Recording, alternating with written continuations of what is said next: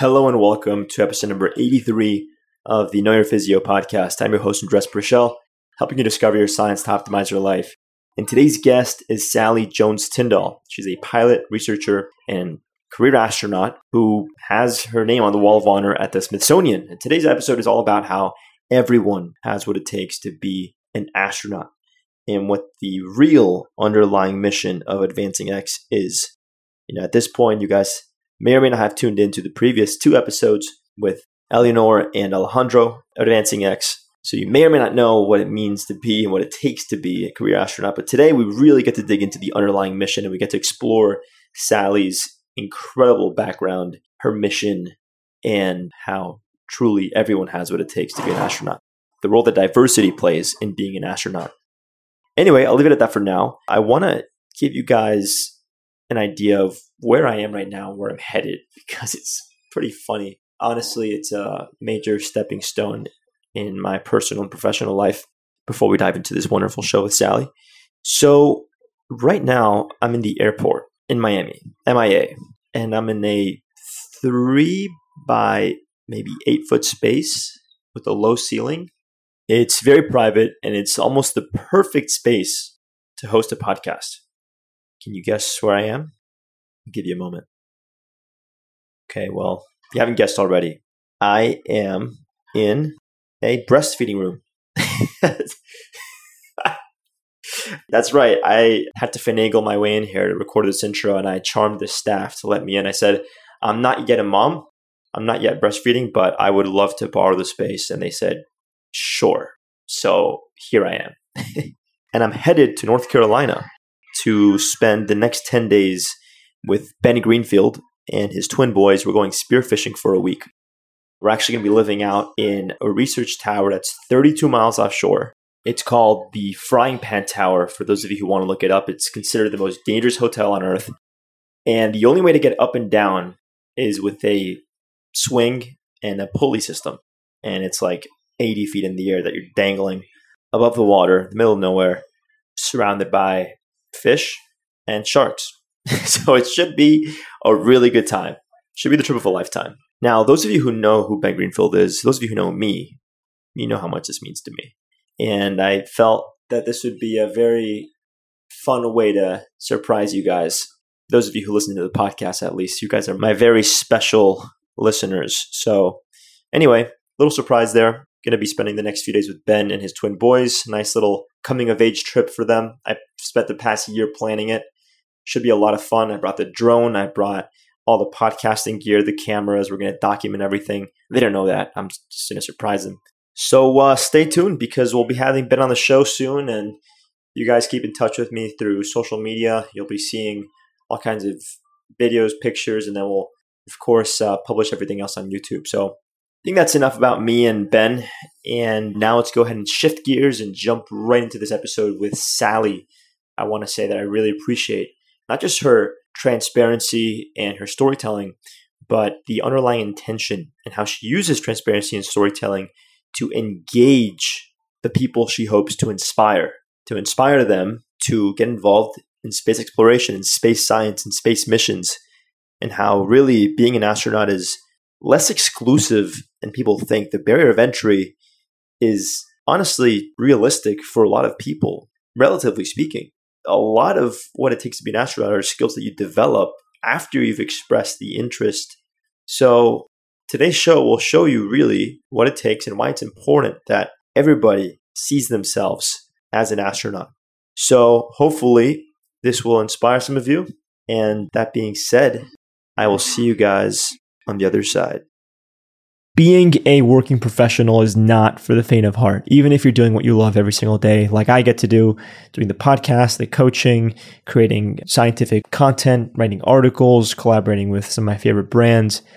Believe me, that's a dream in a lot of ways, and I'm sure that's the case for a lot of you, or you guys are taking the steps towards that kind of lifestyle and professional life. But let me tell you that it's it's extremely, extremely challenging, and it's not always fun but it's the hard work that is typically the important work. But nevertheless, that stress does contribute to a number of deficiencies. One of the primary deficiencies being magnesium.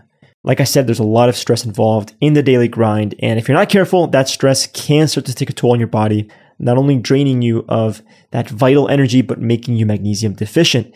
And this deficiency can lead to higher levels of anxiety, irritability, trouble sleeping, and low energy. It can even contribute to muscle cramps. That's why I recommend you supplement with magnesium daily. I did a whole podcast on this with Wade Lightheart, episode number 56. And you can experience a number of positive health benefits just from getting enough magnesium, including better sleep, more energy, healthy blood pressure, less irritability, stronger bones, reduced muscle cramping, even fewer migraines. But to experience these health benefits, you have to get the right kinds of magnesium. There's actually seven unique forms, and you must get all of them if you want to experience its calming, stress relieving benefits. That's why I only and I do mean only, recommend Magnesium Breakthrough by Bioptimizers. It's the only organic full spectrum magnesium supplement that includes all seven forms of magnesium in one bottle. For an exclusive offer for my listeners, you can go to www.mag, that's M-A-G, breakthrough.com slash Andres. For easy access, I will include it in the show notes. All you have to do is click to make your order.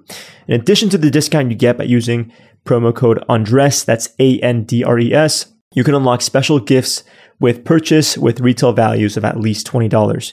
This is a limited time offer for select orders, so go to magbreakthrough.com slash Andres right now, and I hope that you guys enjoy these amazing, amazing benefits.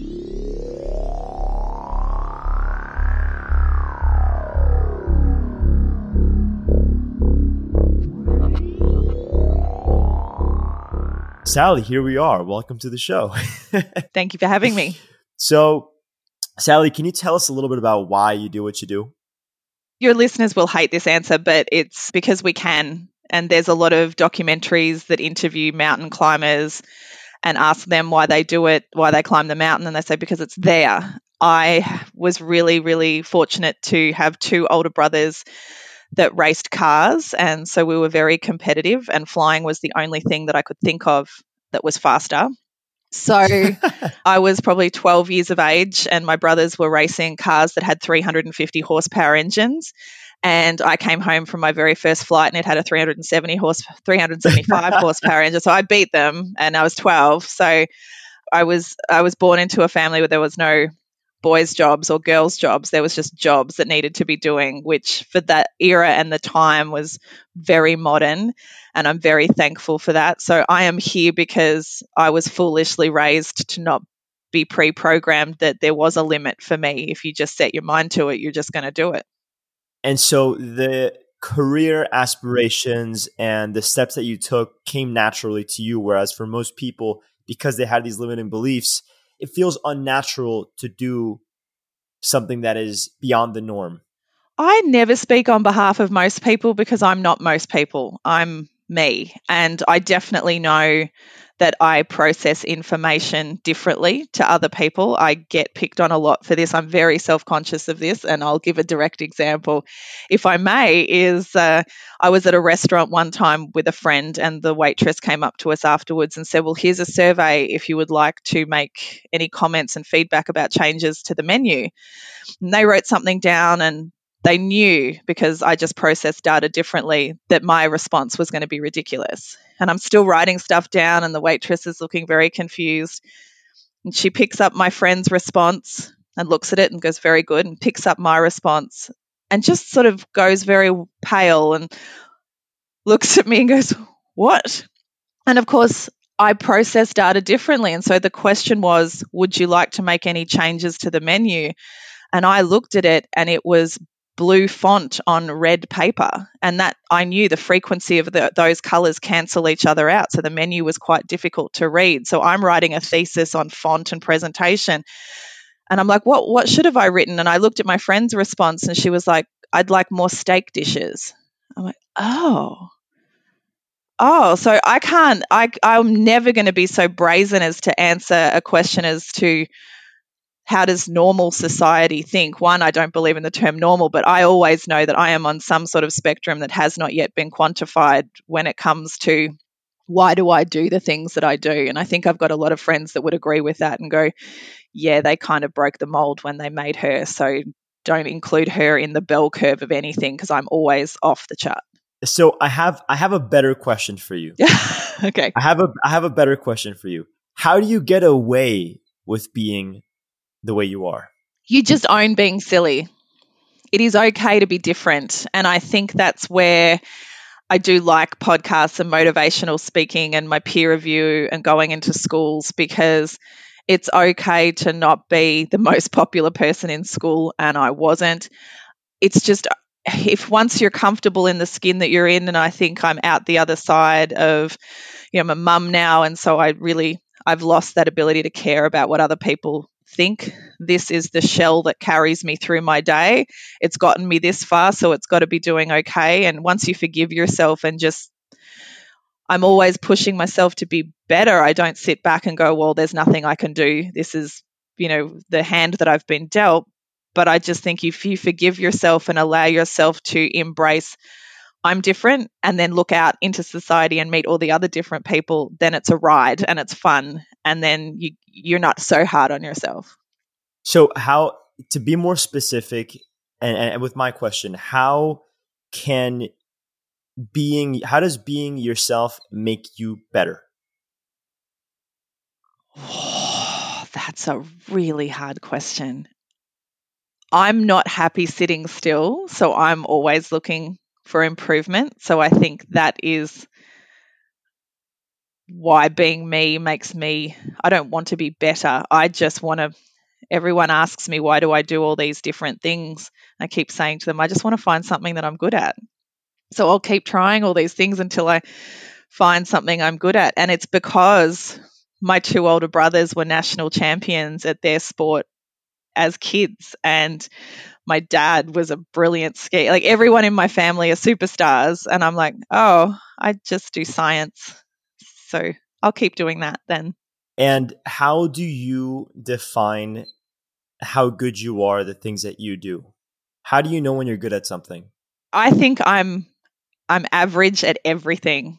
I don't like the attention being on myself and if i do anything as a team i'll i'm always the loudest i can't stop that but then i'll always step back and let the attention be on someone else and i don't know i I've, I, I definitely have never been the best at anything.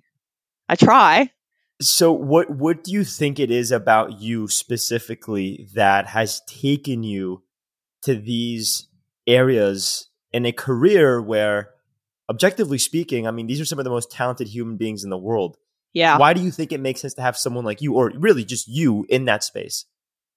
I think that actually it's, uh, he's going to kill me for calling him out on this. I, I used to work with this most magnificent flight attendant by the name of Chris Parrish, who used to call me the conduit.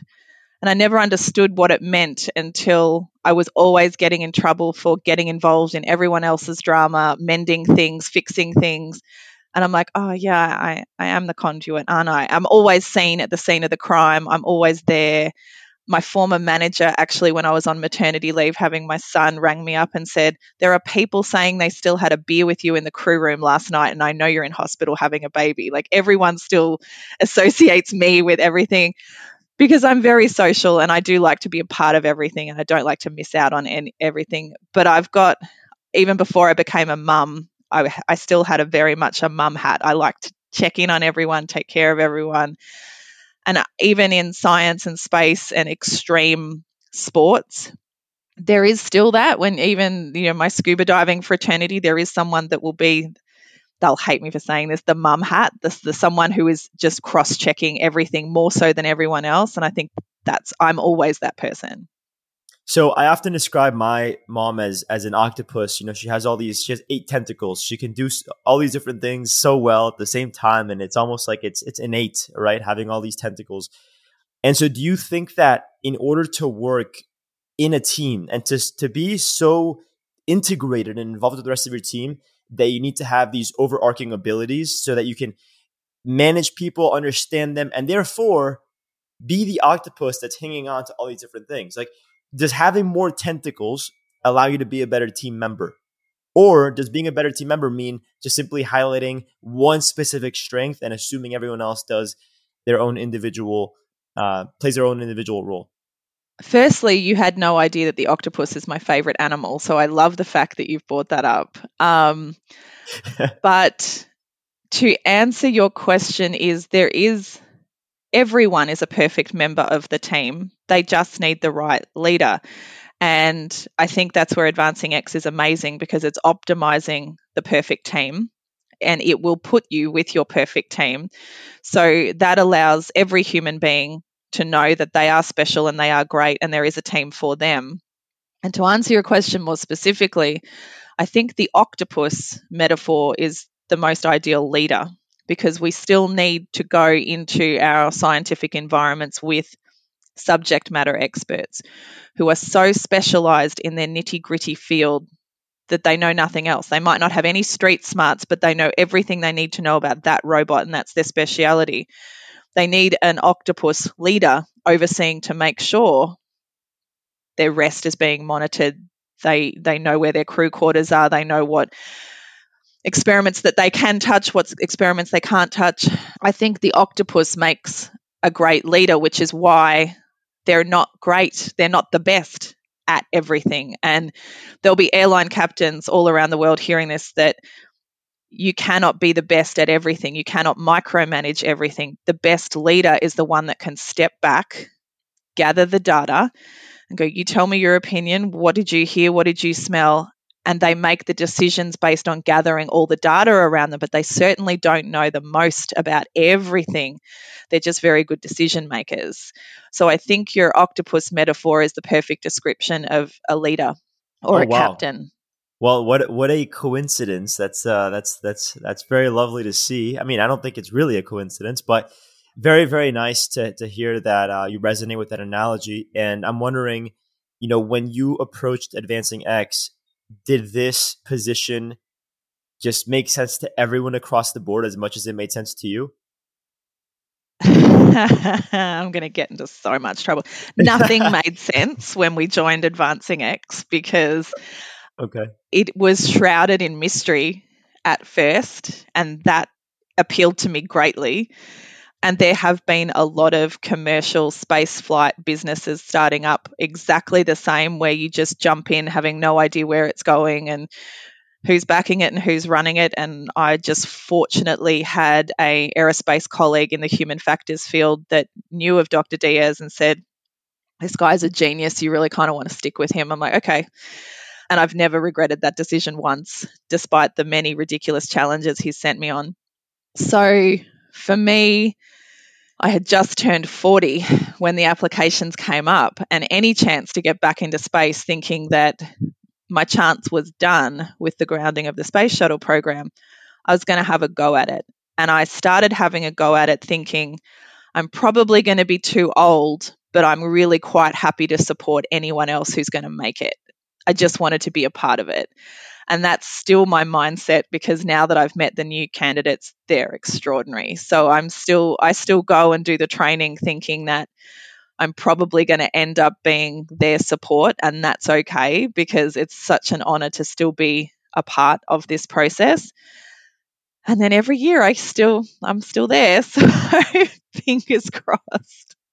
And when when you you mentioned you know nothing made sense when you approached advancing x and is that the case for anybody coming into the program? No now where thanks to podcasts like this and all of their exposure the original six crew of which i'm one of them we all get contacted almost daily on linkedin and social media of various kinds and asked questions. And of course we can't tell them what the challenges are when you get sent on training. A lot of them are stress tests. So if you know what you're going to be asked to do, then it's corrupting the data.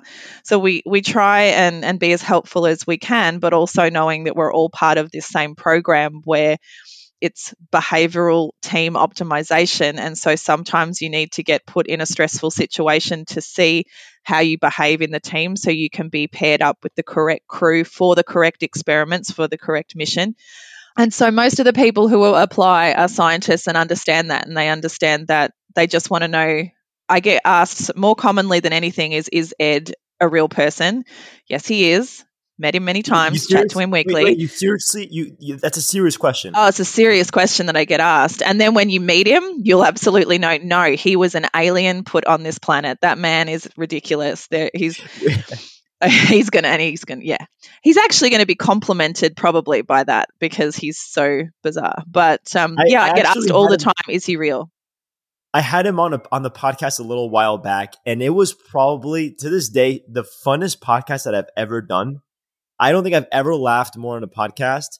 Was he wearing his And- coral pink shirt?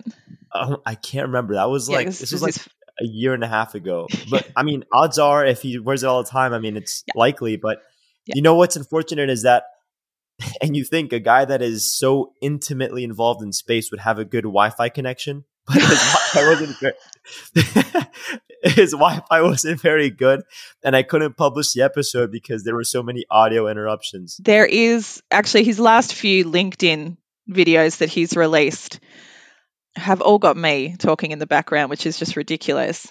But we were in Lake Tahoe doing some neutral buoyancy training, and some of his media staff.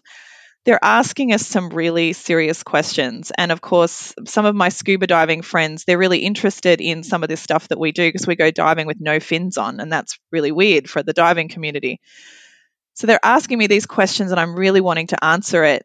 And he just comes walking past with a dollar bill and he goes, he just ruins the interview. And I'm like, science is serious, mate. I'm trying to be serious. He's like, science isn't serious. Like, come on, we're going to do this. Like, he just, he's broken the mold on space and it doesn't have to be doom and gloom and everyone in I mean we thought SpaceX had set a new bar by having everyone at the launch cheering and hooping and hollering in the background and that's amazing but Dr. Diaz takes it to a whole new level of it encompasses that perfect definition of genius and madness because he really is super clever but also on that spectrum he needs to have an equal amount of fun to balance out the genius but that's my own personal opinion of the man Yeah, and you know what I've seen across the across the board with all of you guys, astronaut candidates and and and, and training under Advancing X is you guys are so personable. You guys are easy to talk to. You guys are so much fun. And it's beautiful because it really allows us to get in touch. I mean, for for for the for the average person, it allows us to see that to really look up to you guys. Because if you do these amazing things, but you're just extraordinary to the point where you don't even seem human, then it doesn't seem realistic and it doesn't very it doesn't seem like it's really something that you can derive genuine inspiration from. So the fact that you guys are so talented but also so personable makes this that much more special. And so my I think it's follow-up question for because you you're is- talking to us individually. When you get us in a room, we're like siblings. And he knows that I mention this on every interview I do, but do you know that there are people going to space who are geologists? yeah, Geology, yeah, yeah. Right? Yeah. So I, I always I always pick on my favorite geologist in, in my family, Augustus. Hey mate, because we got paired up together on our first ever challenge. And I was actually just showing my partner this morning photographs that I can't release because it was on a challenge. But there's a picture of me and Cesare, g'day Cesar, and we're actually picking on Augustus by licking rocks because that's what we think that's all geologists do is lick rocks. And so you don't want to see how juvenile us highly gifted as you allegedly put it people can be when we get together and we start picking on each other's specialty because it gets very juvenile and then you will not think that we are special at all. We are just normal people who just followed a passion for a subject and that's all it should be. Got it. And can you, if for the folks who maybe haven't listened to the previous episodes, can you tell us a little more about exactly what Advancing X is and what it's accomplishing? I can. Basically, in 2015, a gentleman by the name of Dr. Eduardo Diaz did a thesis on optimum team design. And basically, he wanted to quantify human behavior. And for those of you who don't think behavior is predictable, I'm a psychologist. Uh, yes, it is. I know you can still feel special as a human being, but a lot of our behaviors and the way we react as humans is predictable. And so Ed did this amazing team thesis where he could take groups of people and observe them doing a task and then reassess them. And he can guarantee, and he will correct me, but I think it's now to like a 99.1% success rate, that he can pick the optimal team to do that task the best.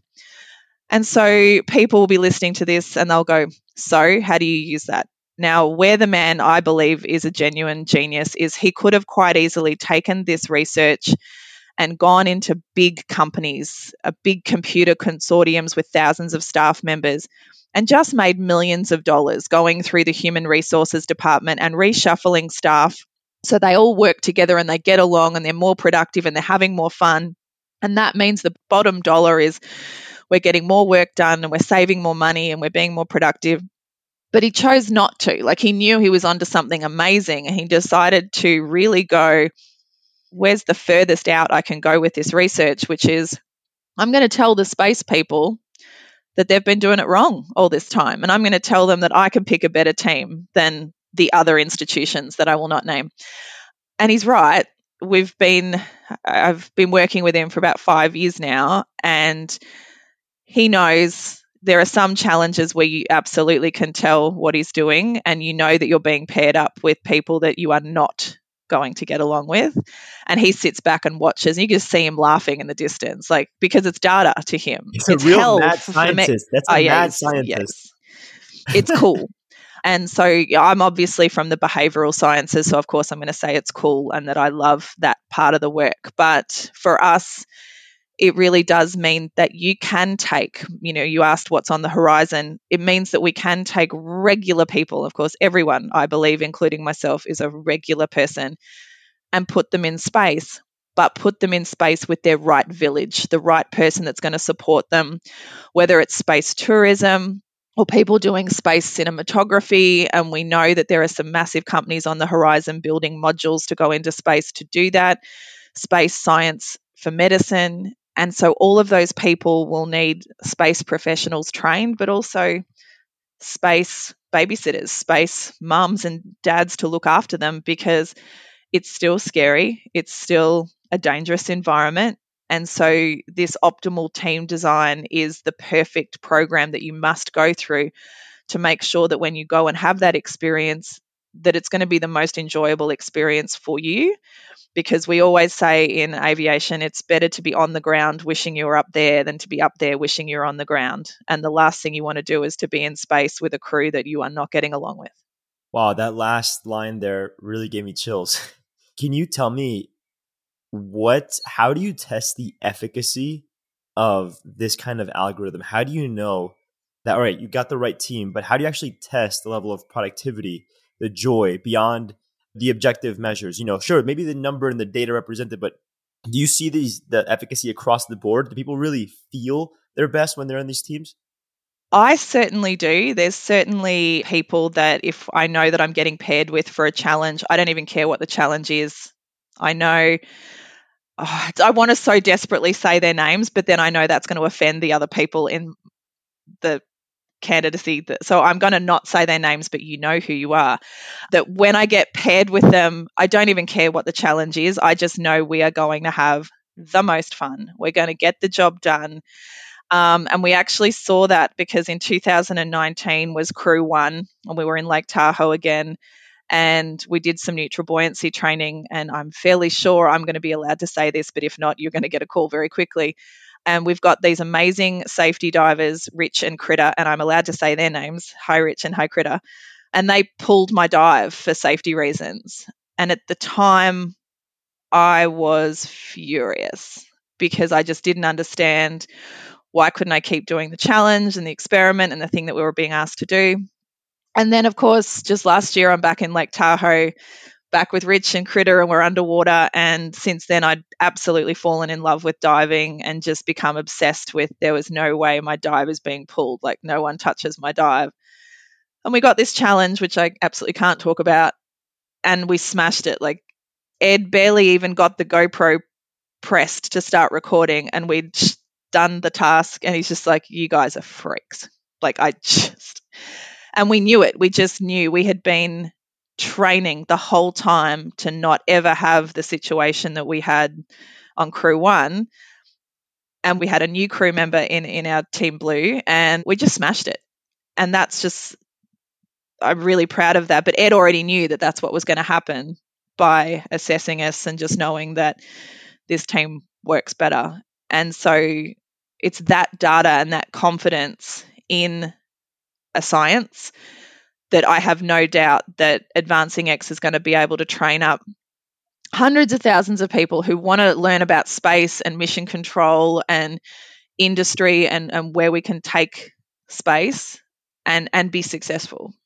So now that you've seen the benefits of applying science and this algorithm to relationships and teams related to space, related to your projects at Advancing X, what have you learned about that that carries over to relationships outside of Advancing X? Ooh.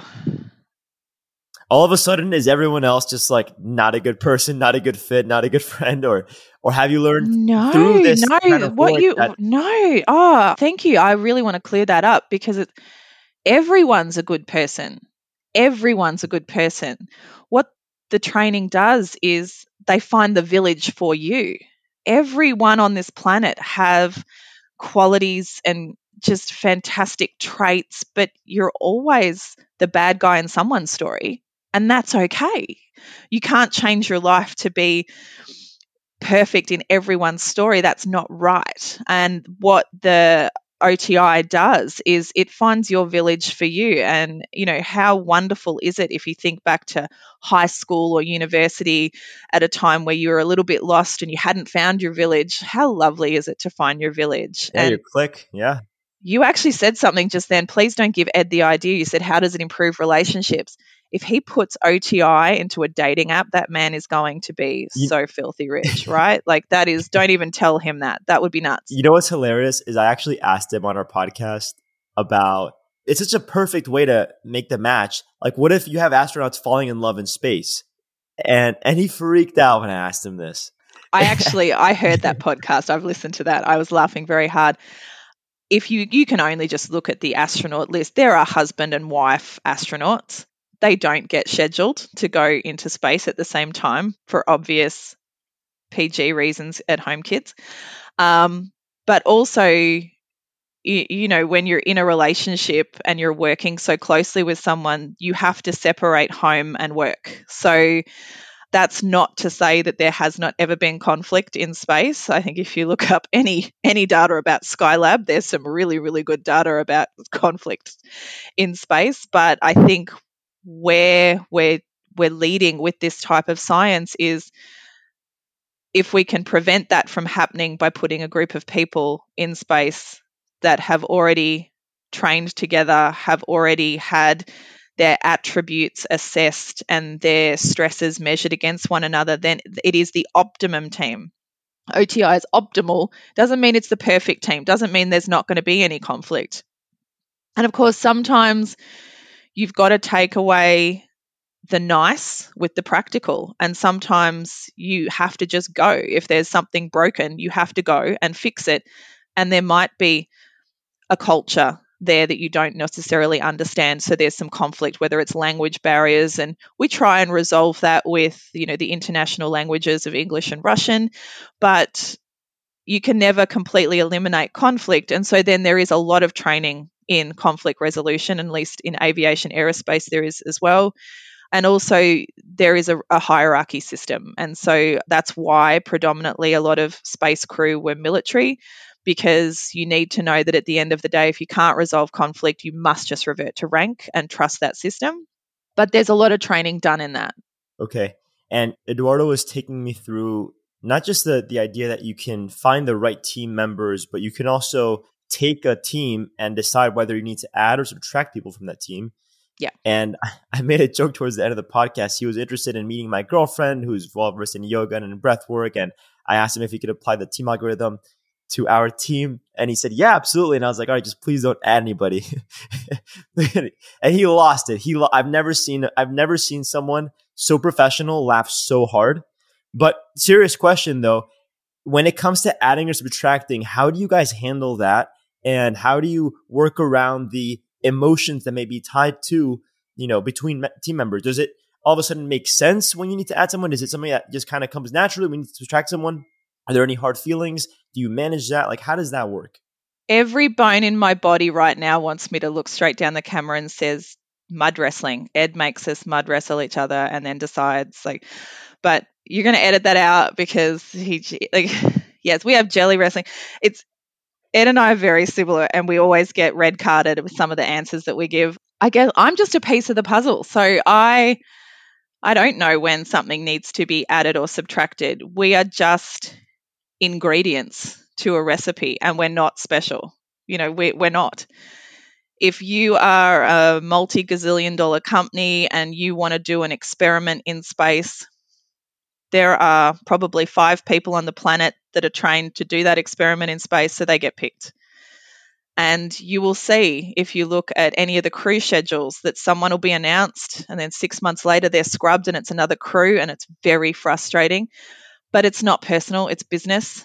You know, what powers rockets? Money. So it's one of those things that if as soon as you realize it doesn't matter if you've been training your whole life for this at the end of the day if your launch gets scrubbed because someone else came along with more money because their experiment their research was more important that's business. And so i'm not sure i can answer that about how do you know when to add one or less or take away because my job is to just go and do my job.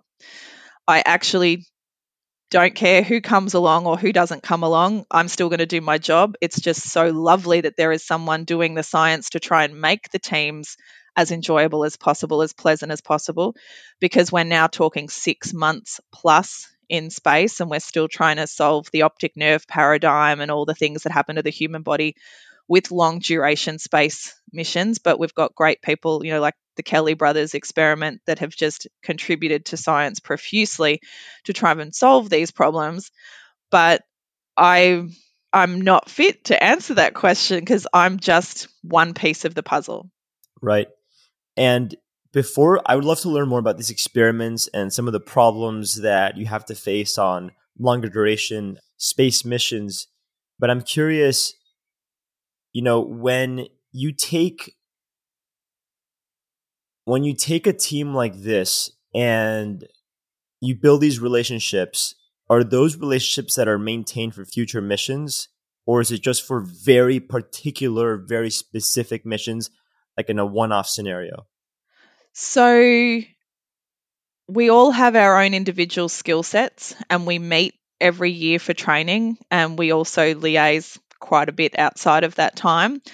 So and and any of my aviation crew that listen to this will absolutely know you can go on a trip with a crew and just have an experience that you will never forget. And four years later, you might be on the same flight, be with the same crew, and you'll absolutely pick up where you left off and remember the conversation that you had when you're all last together.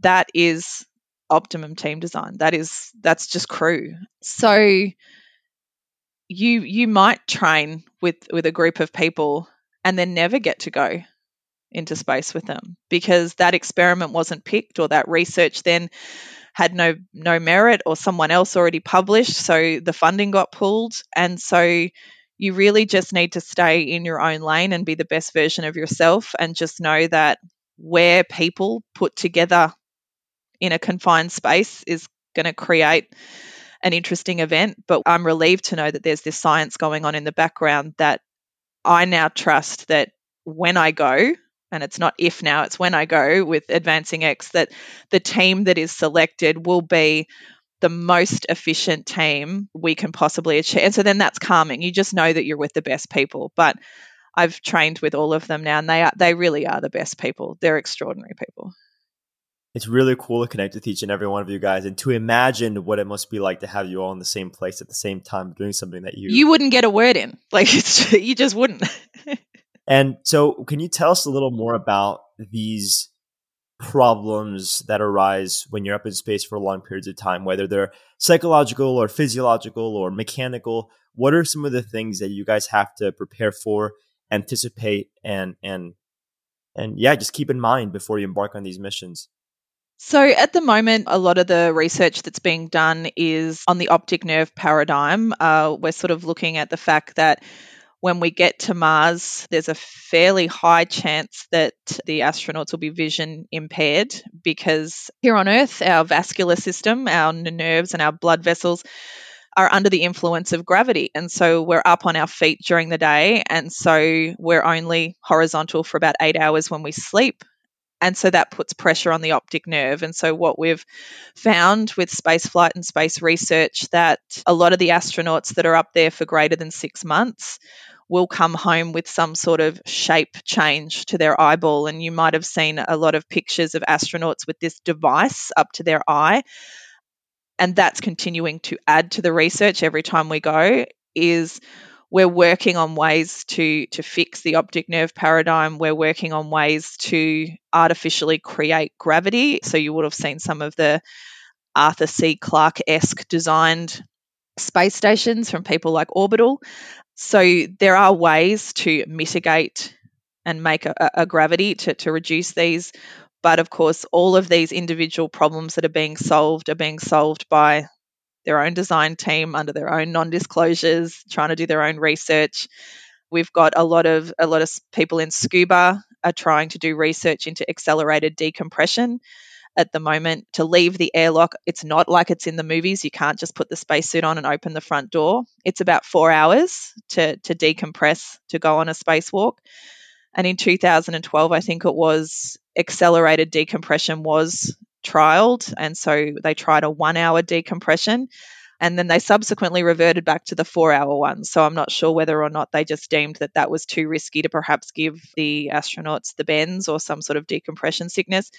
But there's all of that science going on always. You know, consumables, then there's the psychology of how do you be away for so long and still not lose your mind. And so there's a lot of science in virtual reality, the goggles, taking yourself to wherever you want to be. And so that's where it just shows that you don't just have to be a test pilot now to go to space. You can be a botanist, an archaeologist, a geologist, a psychologist, a chef. So the concept of what do you have to do now to be an astronaut when I go into schools and I talk to kids, I always just say, just be yourself. That's all you need to be now. Just be you. And so beyond having this desire and passion for space and you know what what does it actually take? Beyond being yourself what is it what are the physical and psychological characteristics that you need to maintain and, and, and enable in your day-to-day life to in order to be at that level? Like what does it really take? Look you need to be fit. You need to be slightly crazy. You need to have a thirst for knowledge and adrenaline. And that's just because of the standards that are currently in place. You know, back in the 60s, you you must be a test pilot to go. So everyone went out and said, "Okay, I'll be a test pilot." Still, for the moment, you need to be able to survive a rocket launch and then, more importantly, the reentry. So you need to be fit. You need to be strong. You need to have multiple skill sets because if something fails or if there's an incapacitation with one of the other crew members, you need to step up and actually know their job well enough to do that. So you do need to have interests in diverse fields. You need to actually network. You know, no one's going to just ring you up out of the blue and say, Would you like to go to space? So you actually need to put yourself out there like this, like podcasts and going into schools and say, Hey, I'm going to be an astronaut. And there's a, a really awesome guy by the name of Josh Richards. Hey, Josh, in Mount Gambier, who's a ridiculously good cave diver, and and he was shortlisted for Mars One, which is sorry, a program sorry. that. I need to interrupt you. What is a cave diver? What is a cave diver? Oh my god, Andre. Okay, so you know the the the 13 boys that got stuck in the cave in Thailand? Yes, yes, okay. So cave divers are the crazy people Craig Challen, Rich Harris High, that went in and rescued them. So okay. cave diving is like voluntarily people scuba dive in caves. Okay. I I, I assumed yeah, I, I figured that's what it was. I just want to make sure for the people tuning in who may not be familiar with these crazy kinds of uh, hobbies and passions and uh, yeah work lives that other folks have. I've seen those videos on YouTube, and every time I watch them, I get goosebumps. I mean, I get that adrenaline rush. I can't imagine what it's like to do the real thing. Well, they liken it where, you know, it's descending in the black and you feel weightless and you've got nothing around you to give you orientation. It's likened to being in space. And actually, it would have been in the 60s. The first American spacewalks were not very successful until Buzz Aldrin actually tried for a spacewalk. And he was an avid scuba diver and he redesigned a lot of the Gemini capsules with handholds and things because of his ability to move slowly and deliberately underwater. And then that's actually Buzz has had a huge influence on the neutral buoyancy program because of his expertise in scuba diving and then all the others that came along. So there is a tremendous link between scuba and going to space. In fact, all the candidates at Advancing X dive, and we must dive to do some of our neutral buoyancy training. I just took it to a level because I fell in love with diving. I mean, when you consider that most of our world is underwater, and this is the best way to enjoy that world. I mean, it's it's calm. It's you get. I mean, I'm I'm a free diver, and I love that I get to do of this in a way that are. feels very very natural and minimalistic. But I think what's cool about scuba diving is you can go so much deeper and you can be there so much longer. Well, not if you follow the world record holders. Like I was diving a, a wreck a couple weekends ago and there is nothing more humiliating on this planet that I've probably got, I reckon, 80 pounds worth of gear on my back, probably if like 40 kilos Australians. You had a freediver come down on you? I had a freediver come. I'm like, look at this mammalian yep. god yes. with nothing on. How dare you? And there's nothing yeah. more demoralizing no. than just seeing this majestic human specimen swim past you. And then people are podcasting me going, So why are you special? I am not. I need three tanks on my back. I am nothing. Oh my goodness. Yeah. I love freediving. It's very freeing, very, and I'm scuba certified, but I feel like when I'm scuba diving, I, I feel like I, I have like a, you know, a, a, chain tied to my ankle. I can't, I, I can't move around as quickly. I can't engage with the environment the way that I want to engage with it. But the benefit is I do get to be down there longer. So it makes it makes it, and you can go way deeper. I have friends that do uh like commercial diving for grouper, and they'll go yeah. down like 200 plus feet, and you yeah. can see their GoPro videos, and that's a, that's a different planet than what I know. Different planet. But that's the joy of it. So you know, there's there are people on this planet that you know I call them aquanauts, and they do some of the most extreme diving in the whole world. I liken that to, in fact, that's probably more risky than some of these rockets that are now proven and you know have to be mass tested and back in the day we sort of didn't need FAA approval to to launch a rocket. We just gave it a crack and now it's because it's so televised and so accessible we we do need to make it safe because there are people on board. But there there are a lot of similarities between my crazy diving friends and my crazy astronaut friends. So I just don't tell my crazy diving friends to, you know, join the space program because they're highly talented and they'll probably take my spot. So Come on. They're probably maybe they're talented, but maybe they're only talented on one tentacle whereas you have eight.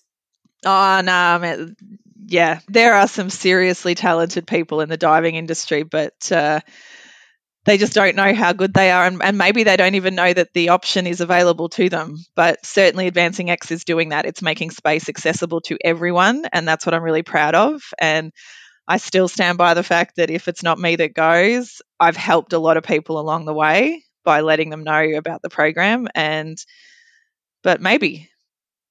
And let me ask you something to sort of switch gears here for a moment. How do you believe that your relationship with your body, specifically the word in physiology is interoception, your ability to really feel and have this bodily awareness. How do you feel that that skill translates to your abilities in this program? I think that I don't relate to it. My body is just a vessel. It's all about the mind.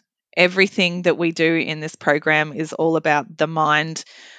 We had the most extraordinary experience in Lake Tahoe just last year with some elite Navy SEALs who took us out and again, because we get given limited information, we thought, okay, we're going to train for this. We're going out with the Navy SEALs. They're going to kick our backside. We're going to train and they're going to yell at us and they're going to make us run through mud. And we got to the top of this mountain and they got us to sit down and breathe.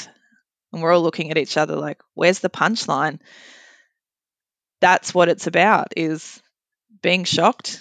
Life is not what you thought it was going to be.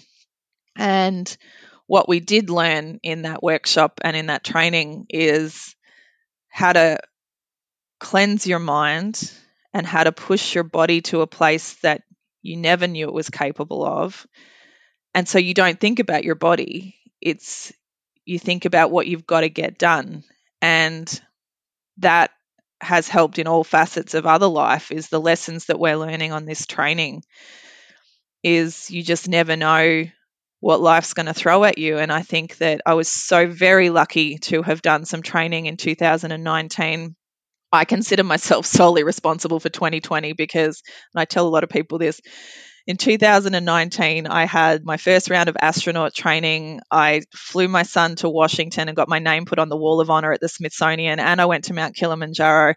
So it was like, there's no way life could get any better. And then 2020 happened. So I'm sorry, planet. It's my fault. I had such a good 2019 that 2020 had to sort of balance it out. But yeah, the the things that you learn about yourself in the astronaut training absolutely would not have been able to have gotten me through the last three years. So it's definitely the mind. So, so what you're describing is that the things that you learned outside of the program helped you build the necessary resilience to thrive as an astronaut. I think that all the candidates that are accepted are highly resilient people anyway, because we're doing something that the whole world's told us no, for starters. The whole, you know, everyone's seen the right stuff or read Tom Wolfe's book, The Right Stuff. And then they look you up and down and go, well, that's not you. And so you, you do spend a lot of your life growing up being told no or, you know, trying to be the pinnacle of something is very difficult. And you're going up against all these people that I think that by the time we got the candidates that I've met at least are in the program, we've climbed some metaphorical mountains and so they're already resilient but then to take that group of people and give them hyper resilience training makes us superheroes. And so you know the the challenges that we faced in 2019 were amazing. And of course we met ed and we saw that the, he was real and the pink shirt was real and that the program is real. And then 2020 happened and we were all connected and we were all around the world and all of a sudden we were helping each other and we didn't feel alone and we were in this together. And we learned some very special things that I really hope Advancing X and the data that they capture and their knowledge and their research can be passed on to as many people as possible because it really helped. And, you know, it's just one of those things that knowing how to manage resilience and get yourself up every single day in the face of tremendous adversity is not just something that should be limited to astronauts. It should just be spread to everyone. You know, I have an interesting question for you. It's if you had a group of 100 people that you'd never they never met before, what without asking them what they do, what kind of test could you give them to figure out of those 100 which one which one of them is an astronaut? Are. wait, wait, wait, wait, wait, what? Are. Nope. Ed will be so I, proud I of me for this. No, no, I was, you know, because, what? I was, I was hoping, yeah. The, the, the I know what you were like, hoping like for, but I still think yeah. you're thinking with a 1980s Apple Mac original brain. You put me in a room of 100 people, and I know that all, all 100 people are special in some way and have some talent and some skill set that would make them an astronaut if you're asking me out of the 100 people, how would I pick the leader? How would I pick the octopus? Then you will see that in all facets of life. You see the people who stop and help an old lady cross the street. You see it in all forms of human behavior that doesn't have to be words. It can be body language. I certainly look at something called mirroring all the time is when you're looking at someone and they're looking at you and I, I noticed that you just nodded, so you're doing something called actively listening. It means that we've related on a values level that whether we like it or not, we're into each other. There's a, a respect, there's a, a fascination about I'm intrigued because you're going to ask me a tricky question and I'm intrigued by that. But I'm also giving you some answers that are really kind of curving you and you're like, oh, this is a really crazy lady here, right? So we're mirroring each other, and so we've got this. So we're already in a team. We we already have figured out that we would work well together. You will see a lot of people, and there's there's some cultures that would never understand why a redheaded woman is going into space, and so they'd be like this, and they wouldn't be looking at the screen, and and that's okay because in you know all the pilots out there would know we do crew resource management now called non-technical skills which is quite controversial but to learn how to read body language and tone and to read the room and to show up to work and some of your crew they just look different to last time and you might pull them aside and go hey is everything okay? Because 300 passengers they don't care that you've had a restless night because the baby's not sleeping. They want their free packet of peanuts and they want a safe landing at the other end, and they have every right to want that. So when you sign up for work and you get your crew in the briefing room and you can see someone's off, you have a duty to pull them aside and go, now's the time to step off. Because when we close those doors, you know, our passengers, we owe it to them that they get the full service and we're dialed in. So there's a lot of non-verbal ways that you can make sure that your crew is okay. Wow. You know what I'm starting to think is Ed, Ed and, and I think it was yeah Ed and Victoria approached me and they said, "Hey, do you want to interview all the astronauts?" I said, "Absolutely! Oh my god, a dream come true!" And now with what you've told me, it almost feels as if he could be testing me right now. He would be. Every, I mean, everything's a test, isn't it? Like it's you're putting yourself out there, you're creating content, and you're putting it out on the web. You're gonna get you're gonna get the flat earthers. We always get the flat earthers, and that's okay. I have total respect for the flat earthers. If they can defend their argument, more power to them, because it takes all kinds to make this world go round. And I just think that we should stop separating people and putting them in boxes and saying, you know, careers week at school, right? And they're like, you'll make, I was always told I'd make an excellent kindergarten teacher. And now, when I'm in my group with my astronaut candidates and we're all being juvenile and I'm actually mumming them, I am a kindergarten teacher because we're, because we are, we're all kids. And, and it's interesting because the most gifted people that I've I've dealt with, you know, surgeons and surgical interns and some very highly gifted people that I work with, they're actually all children because I knew that I wanted to be a pilot and an astronaut when I was six years old. I've done nothing else other than train for that. So I have very little street smarts, some very socially stunted social skills, because we've we've focused on our specialty. So you get all these highly gifted people in a room together, and we are juveniles because we haven't had prom, we, we or a deb ball or whatever it's called in your respective country. We've been doing this our whole life.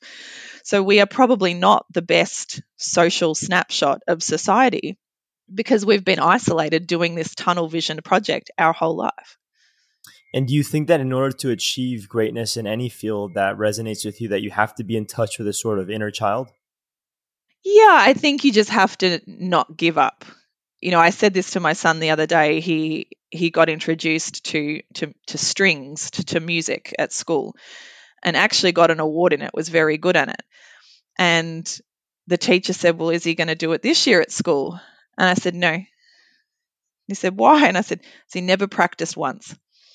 He might be naturally gifted at it, but he doesn't want to do it. He doesn't come home and pick up the instrument and want to play it. I'm not going to force him to do it if he has a natural ability. He must find his own joy because it was something that I learned. I had some fantastic teachers in school that said, don't just do a subject because your parents are telling you to do it, or don't just do that subject because you think it's a subject that you have to do to be an astronaut you must do something in your life that just fills your bucket and brings you joy. And so that's why, to answer your question right from the start, I'm not the best at anything because, like what I'm telling my son, he has a natural ability for music, but I'm not going to make him do anything because then there's an extra level of talent and there's an extra level of achievement that comes from when you choose to do it.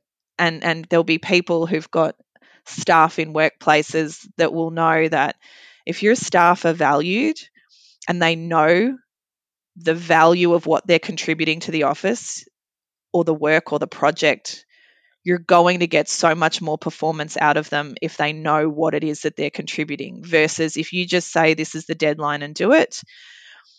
To be valued and to be doing it with joy and fun means that today is actually an annual leave day for me.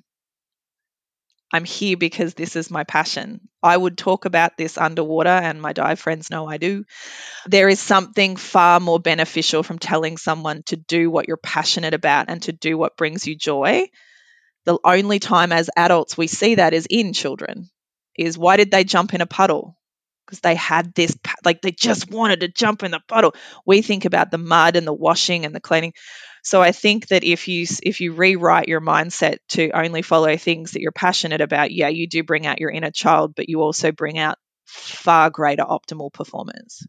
And do you think that having this kind of environment in AdvancingX and a lot of this environment and this culture is thanks to this algorithm, but do you think that down the line the values that you've learned and conversations like these will indirectly influence the masses to appreciate passion, to appreciate relationships in a different way. Is, is that a goal that you guys have through these conversations to influence other people, regardless of whether or not they're going to go into the AdvancingX or another space program?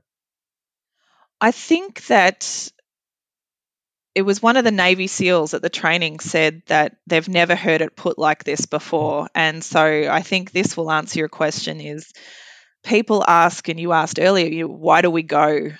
And I think the youth of today know why we're going.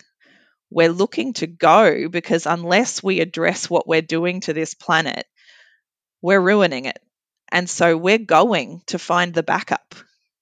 Like, if we're going to preserve the human species and we are still treating this planet the way we're treating it, we're going to need a backup. And so it doesn't matter if you are going to do the science or you're going to mine on the moon. It, it doesn't matter if you are going for defense and you want laser beams shooting it. This is the only home we've got. We, we can't move somewhere else yet.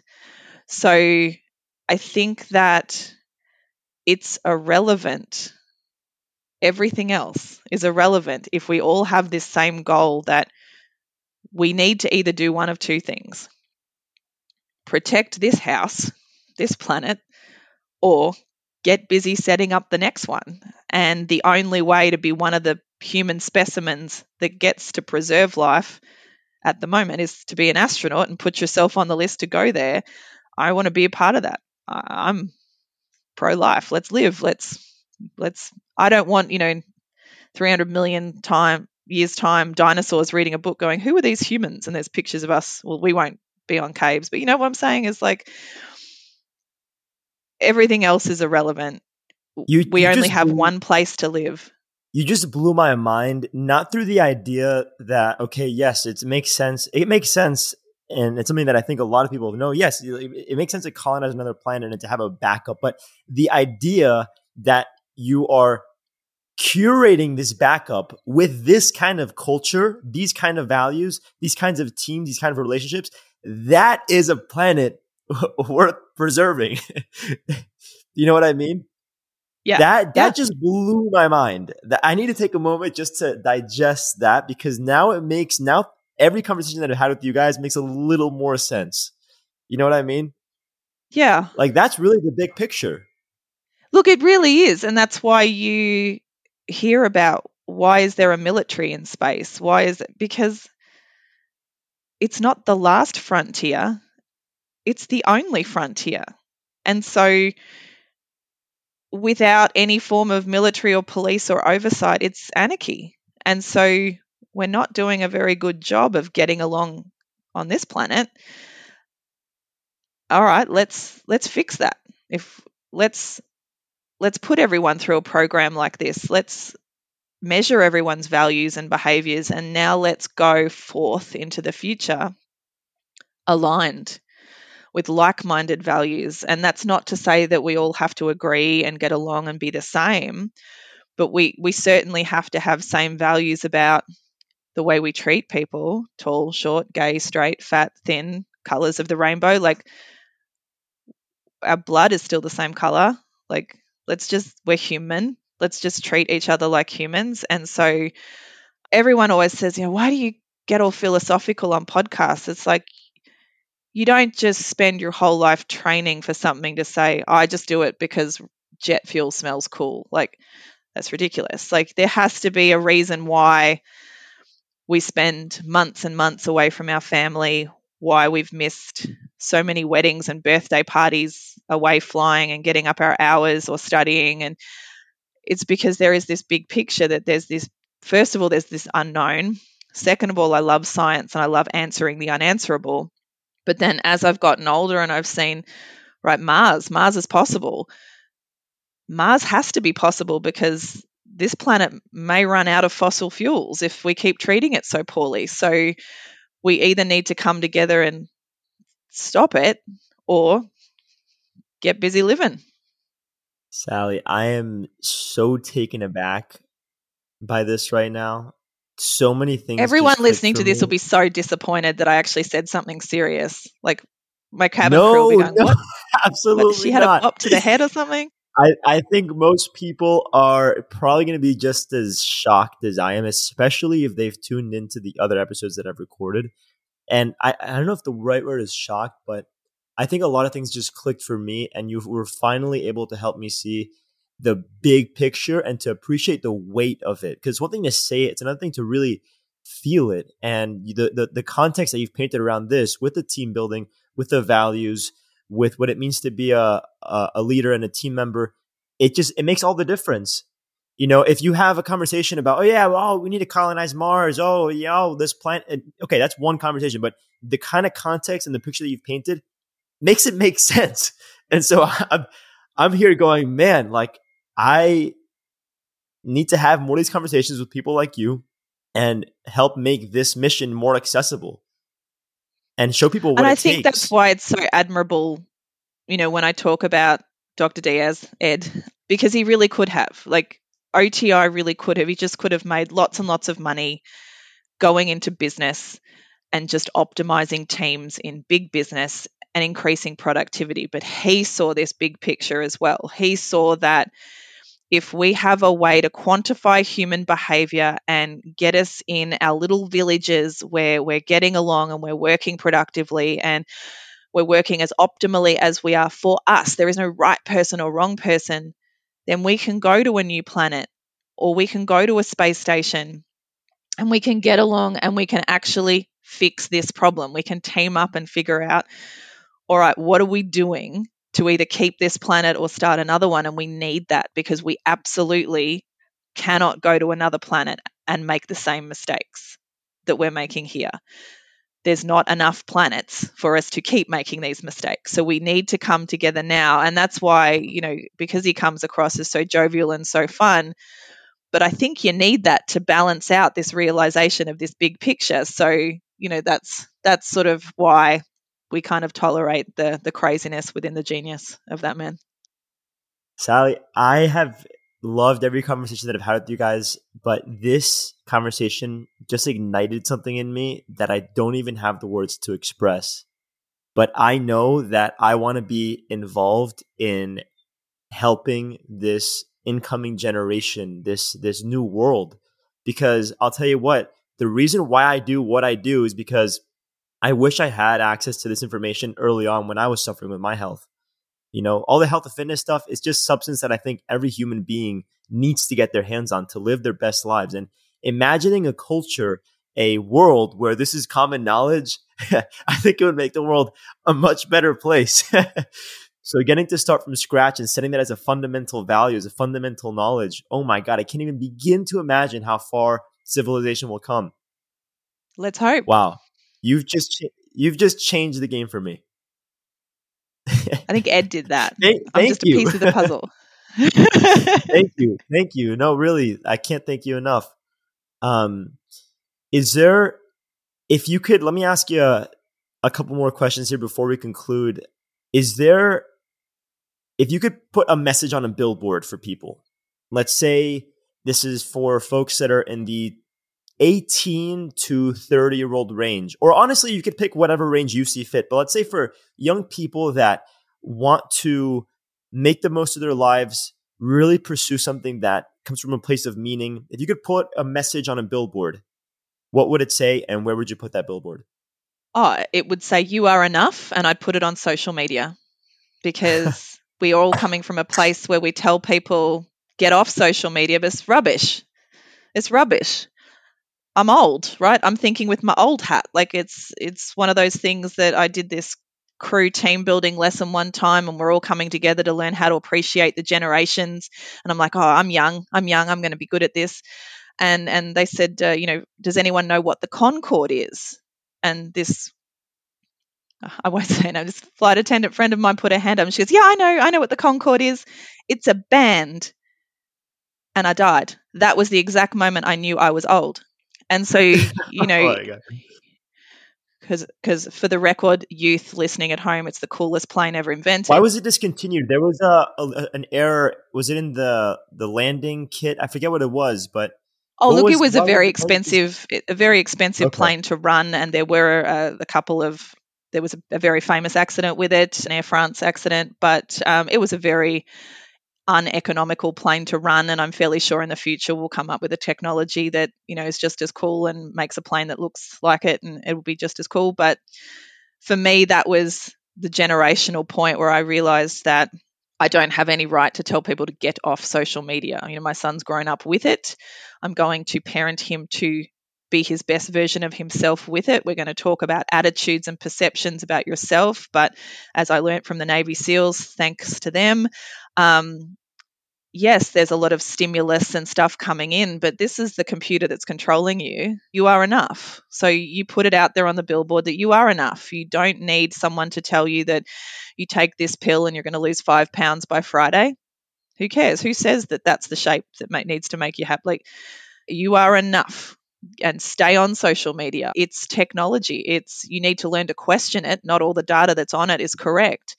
But if you grow up knowing that you're enough and knowing to challenge everything and ask questions, and you already are an astronaut because that's what it is. It's challenging and pursuing and pushing and asking why. But we we raise our kids to say, don't ask questions. Nah, it's rubbish. You are enough and put it on social media.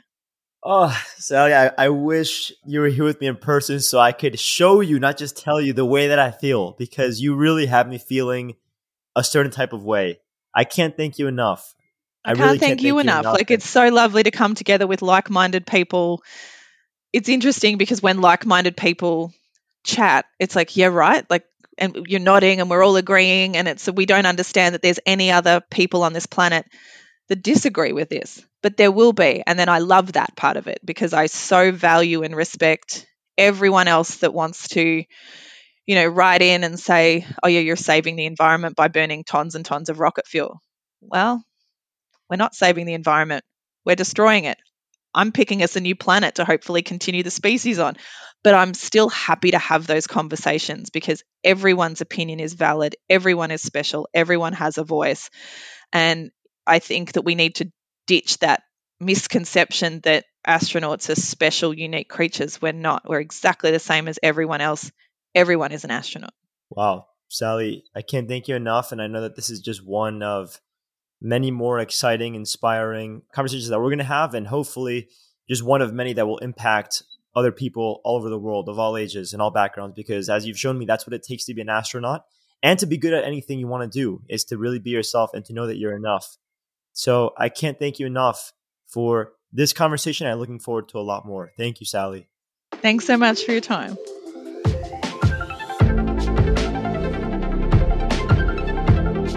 So that's all for today's show. Thank you so much for tuning in today. For all of the show notes, including clickable links to anything and everything that we discussed today, everything from discount codes to videos to research articles, books, tips, tricks, techniques, and of course to learn more about the guest on today's episode, all you have to do is head to my website, andrespreschel.com. That's A-N-D-R-E-S-P-R-E-S-C-H-E-L.com and go to podcasts. You can also leave your feedback, questions, and suggestions for future episodes, future guests, so on and so forth. Thanks again for tuning in, and I'll see you on the next one. Have a lovely rest of your day.